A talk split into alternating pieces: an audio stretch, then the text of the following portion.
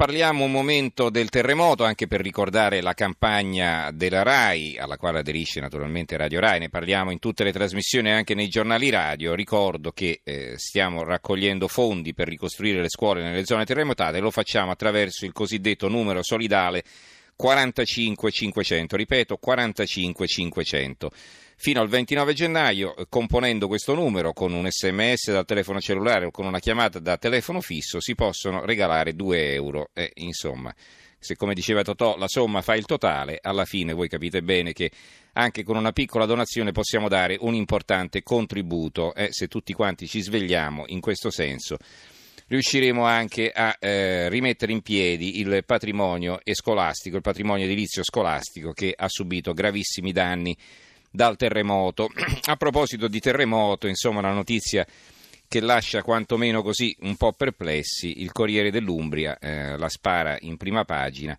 Casette estratte a sorte. Ieri pomeriggio a Norcia, tutti con le dita incrociate, sperando di essere assistiti da una buona dose di fortuna. Cioè, hanno eh, fabbricato le prime casette, allora per non far torto a nessuno, perché poi uno litiga, ah, l'hai data a quello non l'hai data a me, hai fatto un favoritismo, eccetera, che fanno? Le estraggono a sorte. Capito a che punto siamo? Il Corriere di Rieti invece si montano alloggi e si rimuovono macerie, frenetica attività su più fronti ad Amatrice, nelle frazioni temperature fino a meno 20 gradi. La notizia di Norcia viene commentata eh, da eh, Massimo Gramellini nel suo eh, corsivo di taglio basso sulla stampa, i pacchi di Norcia è il titolo. Vorrei offrire il mio personalissimo mattoncino di, di comprensione all'assessore ai servizi sociali del comune terremotato di Norcia, crocifissa dai suoi compaesani per la bizzarra decisione di assegnare le prime 20 soluzioni abitative di emergenza sulla base di un sorteggio.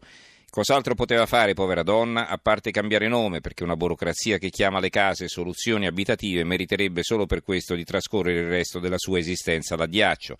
In teoria, per dare un tetto a chi lo ha perduto, esisterebbero criteri migliori di una botta di fortuna, ma non adesso e non nel nostro paese, dove le istituzioni godono presso la cittadinanza della stessa fiducia suscitata da un ubriaco che cammina nudo in mezzo alla strada cantando una romanza di Albano.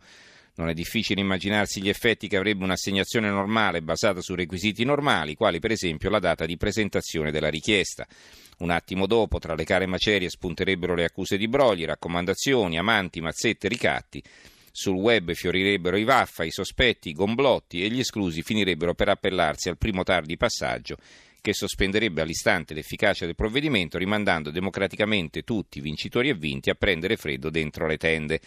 Nella patria della sfiducia l'unica alternativa all'immobilismo è dunque diventata la tombola? Pare di sì, a patto che non cominci a girare voce che truccano pure quella.